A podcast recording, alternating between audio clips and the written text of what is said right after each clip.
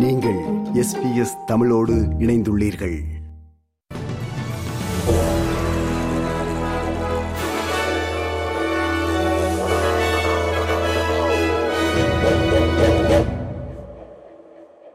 வணக்கம். இன்று பிப்ரவரி மாதம் பதினைந்தாம் திகதி புதன்கிழமை. ஆஸ்திரேலிய செய்திகள். வாசிப்பவர் மகேஸ்வரன் பிரபாகரன்.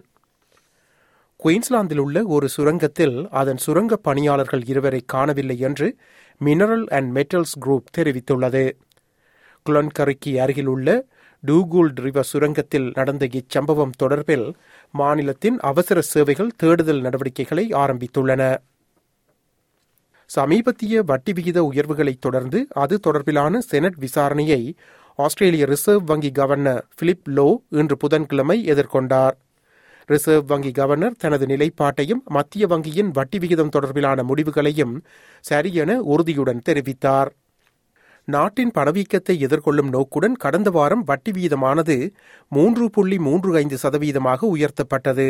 இது தொடர்ச்சியான ஒன்பதாவது வட்டி விகித அதிகரிப்பு என்பது குறிப்பிடத்தக்கதாகும். கடந்த டிசம்பர் காலாண்டில் வருடாந்த பணவீக்கம் ஏழு புள்ளி எட்டு சதவிகிதம் அதிகரித்துள்ள பின்னணியில் அதை எதிர்த்து போராடுவதற்கு மேலதிக வட்டி விகித அதிகரிப்புகள் தேவைப்படலாம் என்று மத்திய வங்கி கணித்துள்ளது. பணவீக்கம் தொடர்ந்து குறைவதை உறுதி செய்வது ரிசர்வ் வங்கியின் வேலை என்று பிலிப் லோ தெரிவித்துள்ளார். The, uh, the decision making really is um, around the, the first centre point is the inflation target and the inflation outcomes. I mean, inflation at the moment, 7.8%, is way too high. It needs to come down. So that's um, our primary consideration. Uh, when we take our decisions each month, we're looking at the, the data on inflation, the data on the labour market, how household spending is evolving, and how the global economy is evolving. அதிகரித்து வரும் மோசடிகள் மற்றும் நுகர்வோர் தொடர்பிலான பிரச்சினைகளுக்கு தீர்வு காணும் நோக்குடன் வங்கிகள் தொலைத்தொடர்பு நிறுவனங்கள் மற்றும் சமூக ஊடகங்களை உள்ளடக்கிய முதலாவது கூட்டம் இன்று புதன்கிழமை நடைபெற்றுள்ளது. மோசடிகளால் ஆஸ்திரேலிய பொருளாதாரத்துக்கு இரண்டாயிரத்தி இருபத்தி இரண்டில் சுமார் நான்கு பில்லியன் டாலர்கள் வரை இழப்பு ஏற்பட்டிருக்கலாம் என்று ஏர்ன்ஸ்ட் அண்ட் யங் இந்த ஆண்டின் தொடக்கத்தில் தெரிவித்திருந்தது. மோசடிகளை திறம்பட சமாளிக்க அனைத்து நிறுவனங்களுக்கிடையில் ஓர் ஒருங்கிணைந்த அணுகுமுறை தேவை என்று minister for financial services Steven Jones தெரிவித்துள்ளார். So, the challenge setting up a national anti scam centre, ensuring that we can act quickly and in real time when we see these frauds and scams out in the field, acting quickly to shut them down. Centrelink பாரிய பணியாளர் பற்றாக்குறையை எதிர்கொள்கிறது என்று services Australia தெரிவித்துள்ளது வாடிக்கையாளர்களின் கோரிக்கைக்கு உரிய முறையில் பதிலளிப்பதற்கு சுமார் ஐநூறு பணியாளர்கள் எண்ணிக்கை குறைவாக உள்ளதாக சீஃப் எக்ஸிகியூட்டிவ் ரெபேக்கா ஸ்கின்னர் எச்சரித்துள்ளார் வாடிக்கையாளர் காத்திருப்பு நேரம் அதிகரித்துள்ளதாகவும் சென்ட்ரலிங்க் அழைப்புகளுக்கான சராசரி காத்திருப்பு நேரம் பதினெட்டு நிமிடங்களுக்கு மேல் அளவிடப்பட்டுள்ளதாகவும் தெரிவிக்கப்பட்டுள்ளது. குடும்பங்கள் பெற்றோருக்குரிய வரிசை இளைஞர்கள் மற்றும் மாணவர்கள் உள்ளிட்ட சென்ட்ரலிங் குழுக்களுக்கு அதிக காத்திருப்பு நேரங்கள் இருப்பதாக செனட் மதிப்பீட்டில் ரெபேகா ஸ்கினர் கூறினார். The agency has also been a bit uh, has been um, uh, struggled similar to other large businesses, and we currently find ourselves in our service delivery space several hundred people short of where we could be. Australia வருகை தந்துள்ள Vanuatu நாட்டின் பிரதமர் ஆல்டோய் ஸ்மாயில் கல்சகா இன்று கன்பராவில் உள்ள நாடாளுமன்றத்திற்கு விஜயம் செய்துள்ளார். அங்கு அவரை பிரதமர் ஆந்தனி அல்பனீசி வரவேற்றார். அத்துடன் நாடாளுமன்ற வளாகத்தில் அவருக்கு கார்ட் ஆஃப் ஆனர் அணிவகுப்பு மரியாதை வழங்கப்பட்டது. வனுவாட்டு பிரதமருடன் அந்நாட்டு வர்த்தக மற்றும் விவசாய அமைச்சர்களும் இங்கு சுற்றுப்பயணம் மேற்கொண்டுள்ளார்கள். இரு நாடுகளுக்கும் இடையிலான உறவுகள் மிகவும் முக்கியமானவை என்று பிரதமர் அல்பனீசி கூறினார்.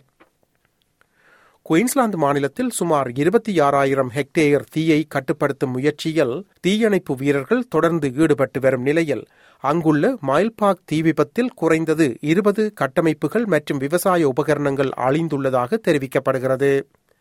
கபகுரான் மயால் பாக் மற்றும் ஹூக்ஸ்பூட் ஆகிய இடங்களில் நடைமுறையில் இருந்த எச்சரிக்கையானது வாட்ச் அண்ட் ஆக்ட் என தரமுறக்கப்பட்டுள்ளதாக Queensland fire and emergency services தெரிவித்துள்ளது நிலைமையினை கட்டுப்பாட்டுக்குள் கொண்டுவர பாரிய முயற்சியினை மேற்கொண்டு வருவதாக Queensland fire and emergency service state coordinator Steve DiPinto கூறியுள்ளார் It has been, been very busy in the states under pressure. It's sort of not unusual for a state like Queensland and இதேவேளை குயின்ஸ்லாந்தின் வடக்கு பகுதியில் அதிக மழை பெய்யும் என வானிலை ஆய்வு மையம் கடுமையான வானிலை எச்சரிக்கையை விடுத்துள்ளமை குறிப்பிடத்தக்கதாகும்.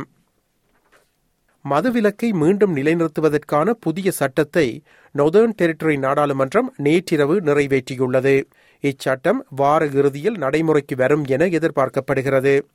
லேபர் கட்சியானது தனது கொள்கையில் இருந்து பேக்ஃபிளிப் பின்வாங்கியுள்ளதாக இது தொடர்பில் எதிர்க்கட்சிகள் விமர்சித்துள்ளன.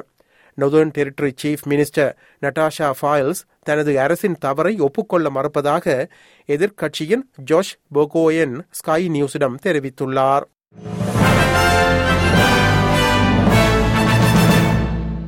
இனி இன்றைய நாணய மாற்று நிலவரம்.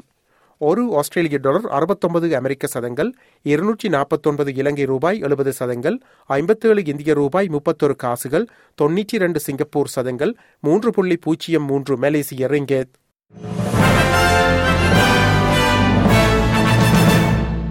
அடுத்து நாளைய வானிலை முன்னறிவித்தல்.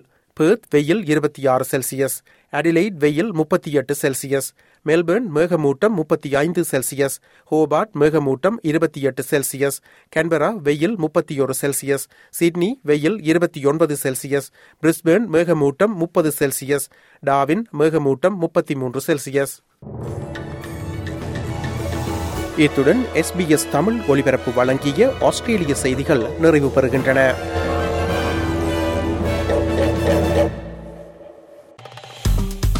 விருப்பம் பகிர்வு கருத்து பதிவு. லைக் ஷேர் காமெண்ட் எஸ்பிஎஸ் தமிழின் ஃபேஸ்புக்